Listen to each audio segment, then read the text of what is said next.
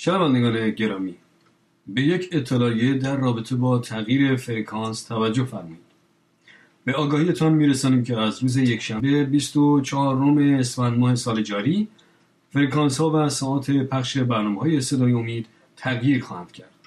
شما می توانید برنامه های صدای امید را از روز یکشنبه 24 اسفند ماه صبح ها رأس ساعت 8 بر روی فرکانس 9505 کیلوهرتز ردیف 49 متر و شبها رأس ساعت 20 بر روی ردیف 31 متر برابر با 15150 کیلوهرتز بشنوید.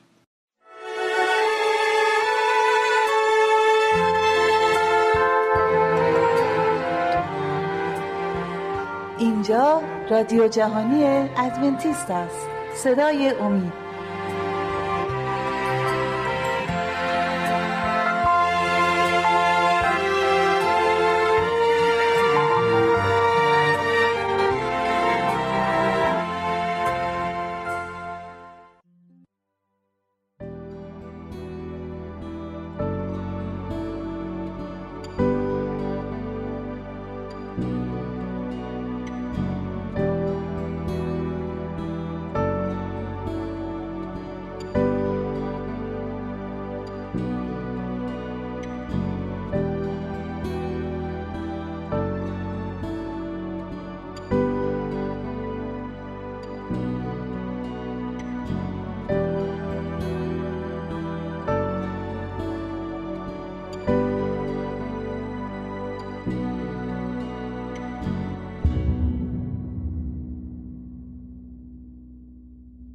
سلام گرم و فراوانمون به بینندگان و شنوندگان عزیز برنامه صدای امید. ما شما رو به این برنامه خوش آمد می‌گوییم و خیلی خوشحالیم و ممنونیم که شما در این برنامه شرکت می‌کنید و از مطالبی که ارائه میشه استفاده می‌کنید. و امروز مثل دو سه برنامه قبلی باز بحثمون راجع به ازدواج و خانه و خانواده داری است. و خوشبختانه این بحث آنچنان طویله که ما نمی‌تونیم در سجار جلسه خلاصش کنیم. یک بخش مهمی از زندگی ما رو این مسئله اشغال می‌کنه. از بد به ازدواج و قبل از ازدواج در انتخاب همسر تا آخر عمر زندگی ما را در بر می‌گیره. یک مسئله بسیار مهمی است انتخاب همسر و ازدواج و بنابراین نمیشه این مسئله رو خیلی سطحی گرفت. باید تحقیق و تجسس کرد. ببینیم اولا نظر خدا از این برنامه چیه و بعد کدامن اون اسرار و اصول موفقیت و پیروزی تا اینکه ما بتونیم ازدواج های سالم بر پایه های سالم بنا کنیم.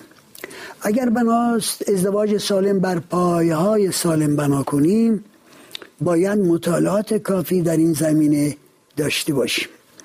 در ابتدا البته شاید عده‌ای فکر کنن که این برنامه dating یا دوست پسر و دوست دختر انتخاب کردن کشورهای غربی مورد تایید ماست. باید حضورتون عرض کنم که نمیشه به اون ترتیبی که اونها دوست پسر و دوست دختر انتخاب می‌کنند و اون انتظاراتی که غربی ها از این رابطه های بین نوجوان ها دارند ما الگویی برای زندگی خودمون به کار ببریم. چرا؟ چون اولا اکثر این دوستی ها و معاشرت ها قبل از موعد لازم هست و ثانیا در اکثر این معاشرت ها و نزدیکی ها به مرحله می رسونند که خلاف موازین و معیارهای کتاب مقدس است خیلی ساده تر صحبت کنم. اکثر جوانانی که در کشورهای غربی ازدواج می‌کنن و اصولا ازدواجشون در سنین فکر کنیم از 20 تا 25 سی ساله یا سی ساله باشه چندین بار و در چندین مورد رابطه هایی داشتند با جنس مخالف و در این رابطه ها حتما به همخوابگی و مقاربت جنسی هم رسیده. و متاسفانه اکثر جوان در کشورهای غربی فکر می‌کنن که انسان برای اینکه یک همسر خوبی و تجربه باشه حتما باید قبل از ازدواج مقاربت جنسی داشته باشه و این مقاربت جنسی هرچه تعداد بیشتر بهتر. متاسفانه مطالعاتی که دانشمندان در این زمینه کردند نشون میدن که این مقاربت های جنسی قبل از وقت زودرس و روی اساس فقط تقاضا و تمنای تمتع جسمی بنا شده نمی‌تونه اساس محکمی برای ازدواج موفق باشه و کرارن چنین ازدواج ها به طلاق منجر میشه چرا؟ چون که اگر به این آسانی انسان می‌تونه با جنس مخالف رابطه جنسی داشته باشه خب چه اشکال داره که بعد از ازدواجم اگر ناراحت شد از دست خانومش یا دست شوهرش برگرده به یکی از ارز کنن که دوست پسرها یا دوست دخترهای قبلی که با اونها تماس جنسی داشته و کماکان تمتع ببره از مقاربت جنسی. بنابراین dating بر اساس تفکر و عرض کنیم که روش غربی ها پایه اساس ازدواج دائم رو لرزان می‌کنه از بین می‌بره. بنابراین سوال پیش میاد که پس یک جوان چگونه می‌تونه همسر مناسب و خوبی رو برای آینده انتخاب کنه؟ ما سعی می‌کنیم در این مورد اطلاعاتی در حضورتون بذاریم که فکر می‌کنیم در این مورد ما رو کمک می‌کنه. جای شک و شبه نیست که به مزی که انسان بالغ میشه در سنین دوازده سینزده چهار سالگی بیدار میشه به یک خواسته های نیازهایی در بدن خودش که فقط با جنس مخالف میشه. این نیازها رو ارضا کرد. و بنابراین فکر می‌کنه که این تنها راهش هست. در حال که اگر بنا باشه که ما به خاطر به وجود آمدن این احتیاج ها و نیازها ارضا بکنیم ارضا کردن پایه های ازدواج بعدی رو متزلزل می‌کنه. چرا؟ حالا یه نمونه خیلی ساده برای شما بگم. فکر, فکر کنیم که یک جوان حالا ما از نقطه نظر پسرها به این مسئله نگاه کنیم. فکر کنیم که یک جوان در این مقاربت های جنسی قبل از ازدواج با جنس مخالف با یک دختری آشنا شده که خیلی آتشش داغ بوده. حالا هرچی که این کلمات به مفهوممون کمک می‌کنه. از لحاظ جنسی داغ بوده. همه فن حریف بوده.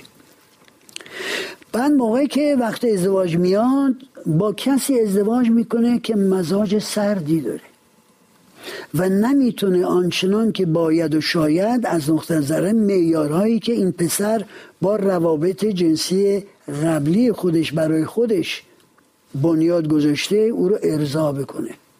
چی میشه نتیجه؟ میگه ای وای من در ازدواج با یکی, با یکی الان پیمان بستم که ارزای خواسته های من رو نمی‌کنه.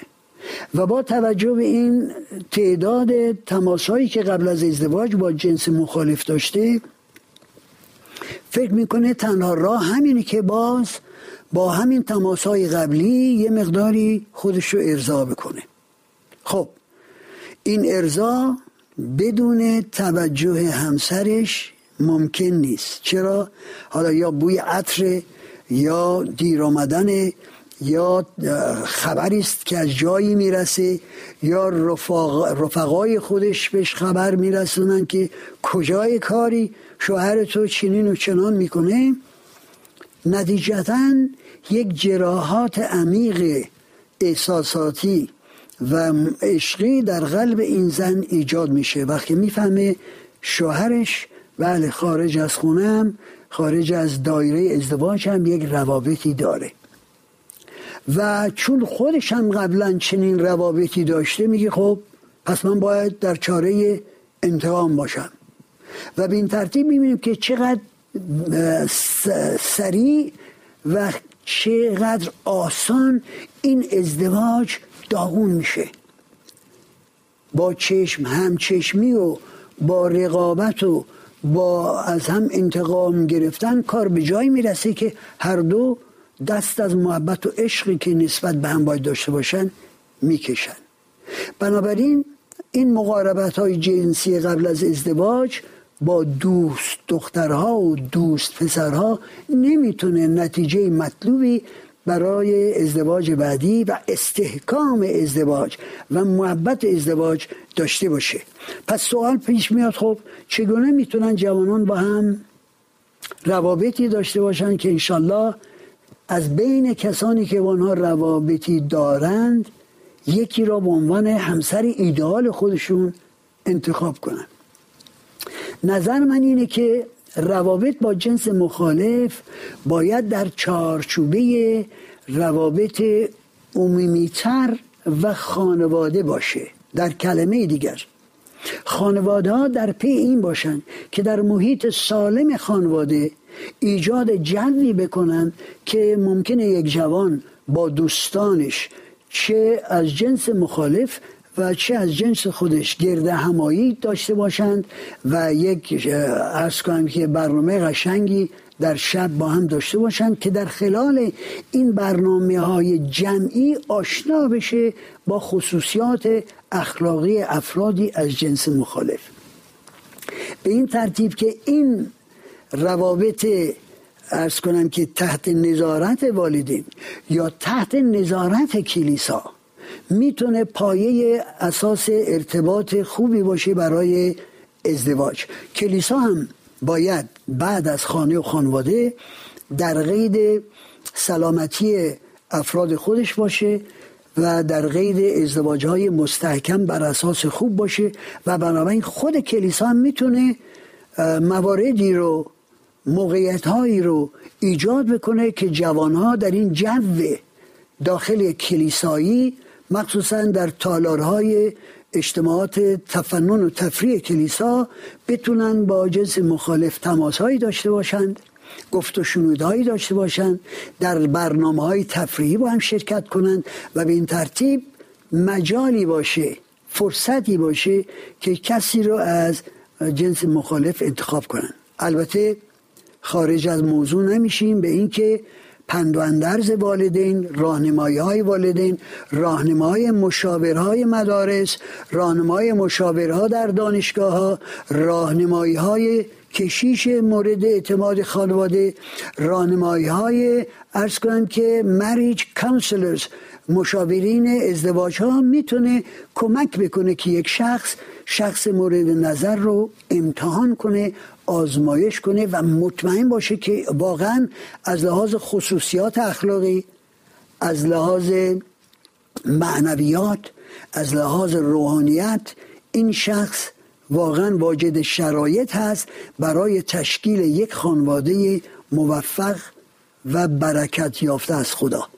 بنابراین میشه در این زمینه ها جوان ها با هم تماسایی داشته باشن و کم کم متمرکز بشن به شخص خاصی که از هر لحاظ و همه لحاظ با توجه به مشاوره با افراد بزرگتر خانواده افراد مهم خانواده و اجتماع انتخاب بکنند کسی رو و بالاخره پایه یک ازدواج محکم رو با هم بریزن. در درجه اول مثلا ما فکر می‌کنیم که وقتی یک شخصی علاقه نشون میده به جنس مخالف با توجه به اینکه می‌خواد همسری رو انتخاب کنه باید ما این شخص رو امتحانش کنیم.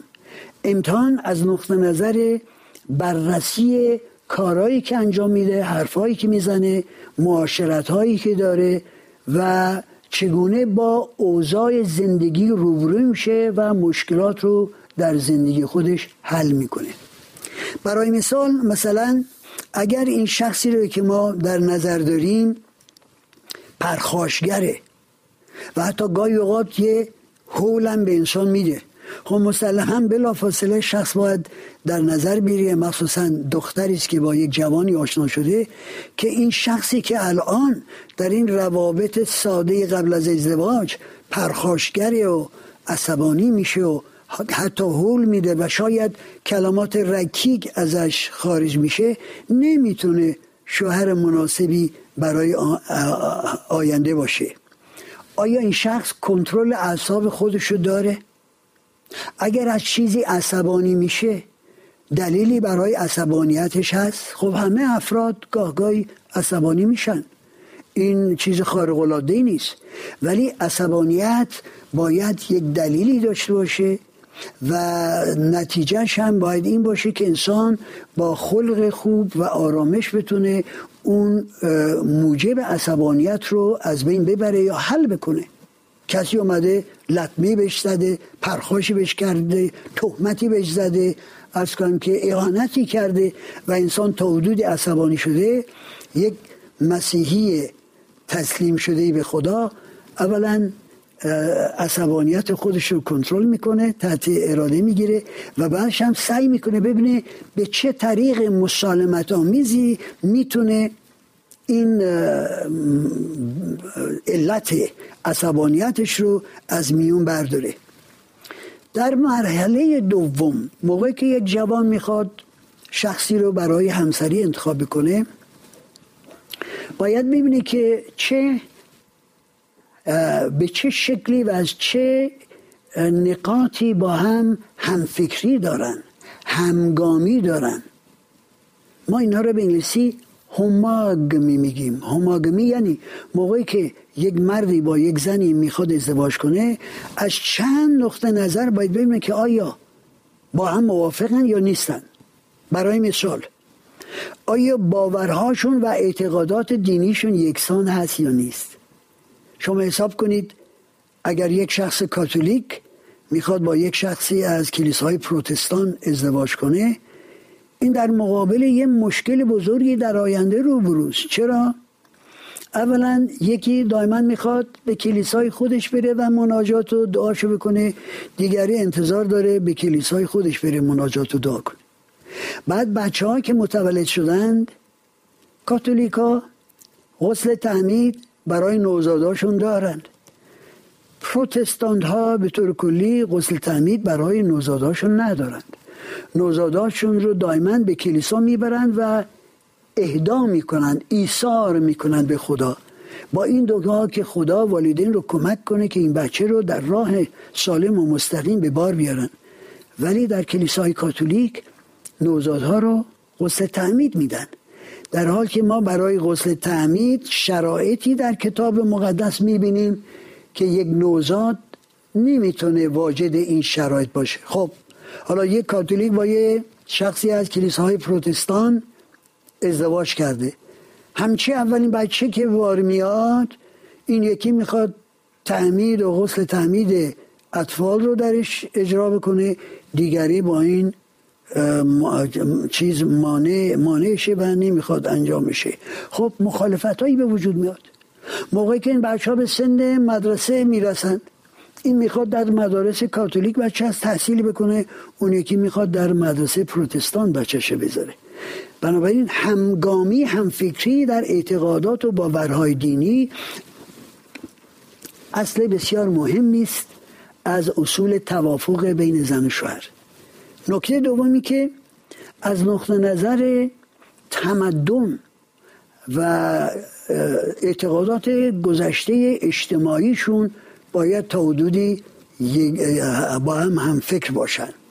به این ترتیب که اگر اختلاف زیادی در این زمینه هست ایجاد مشکلاتی در آینده می‌کنه. مثلا یکی معتقد است که باید همیشه از پدر مادر مواظبت کرد همیشه باید به ملاقات اونها رفت هدایایی براشون بود در موقع ضعف و بیباری اونها توجهی بیشتری به اونها کرد در حالی که دیگری به غیره و هرگز نمی‌خواد با والدینش در تماس باشه یا با والدین عزیزش در تماس باشه. خب اینها ایجاد مشکلاتی می‌کنه. نکته سوم مثلا تحصیلات.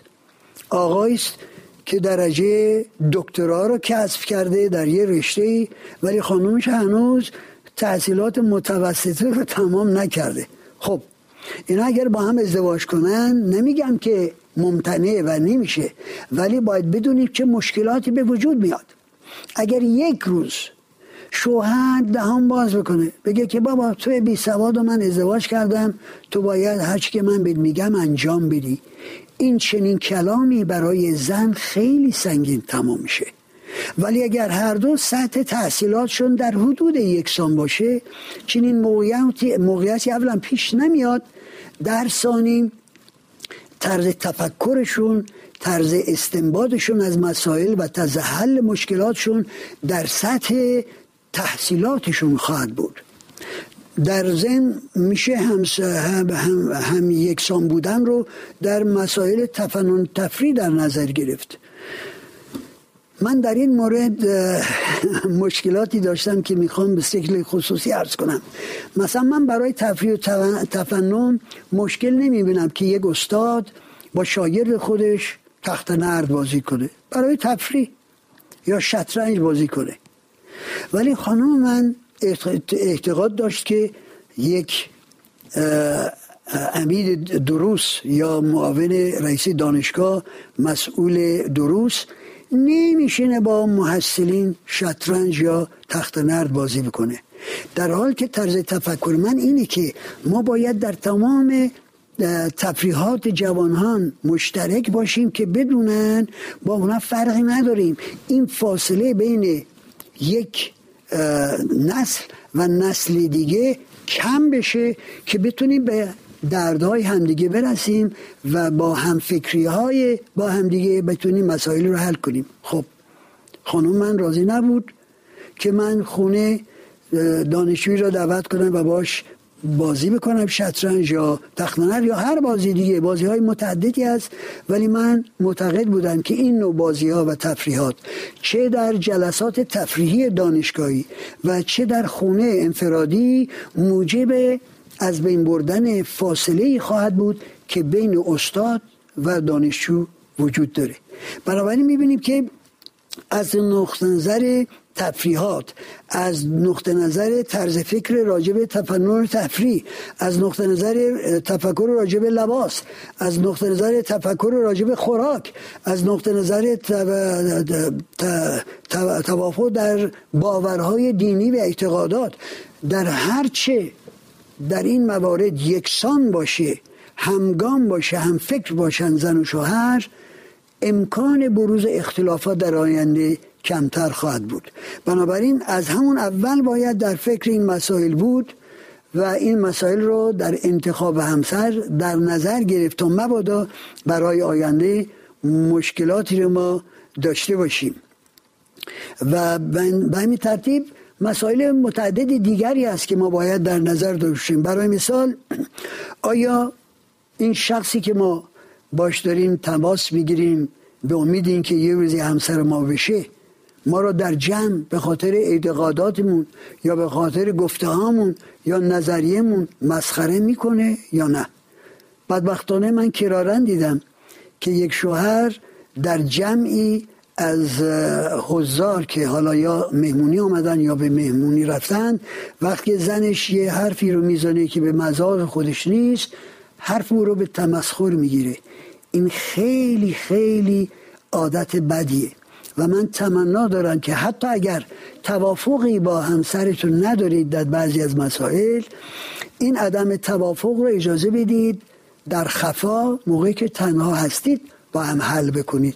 نه در گروه یک عده که حالا یا مهمون اومدن به خونه شما یا شما مهمون رفتید به خونه اونها.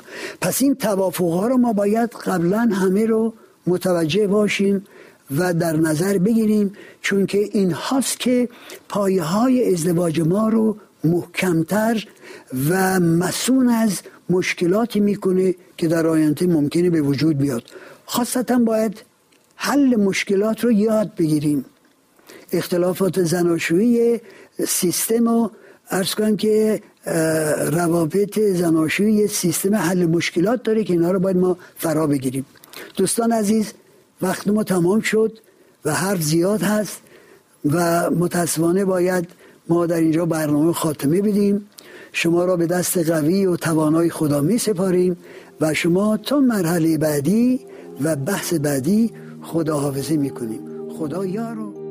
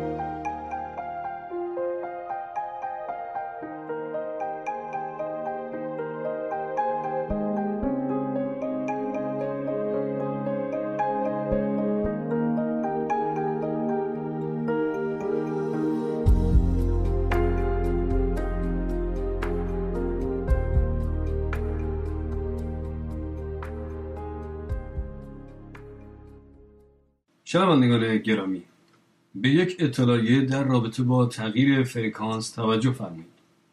به آگاهیتان میرسانیم که از روز یکشنبه 24 روم اسفند ماه سال جاری فرکانس ها و ساعت پخش برنامه های صدای امید تغییر خواهند کرد. شما می توانید برنامه های صدای امید را از روز یکشنبه 24 روم اسفند ماه صبح ها رأس ساعت 8 بر روی فرکانس 9505 کیلوهرتز ردیف 49 متر و شبها رأس ساعت 20 بر روی ردیف 31 متر برابر با 15150 کیلوهرتز بشنوید.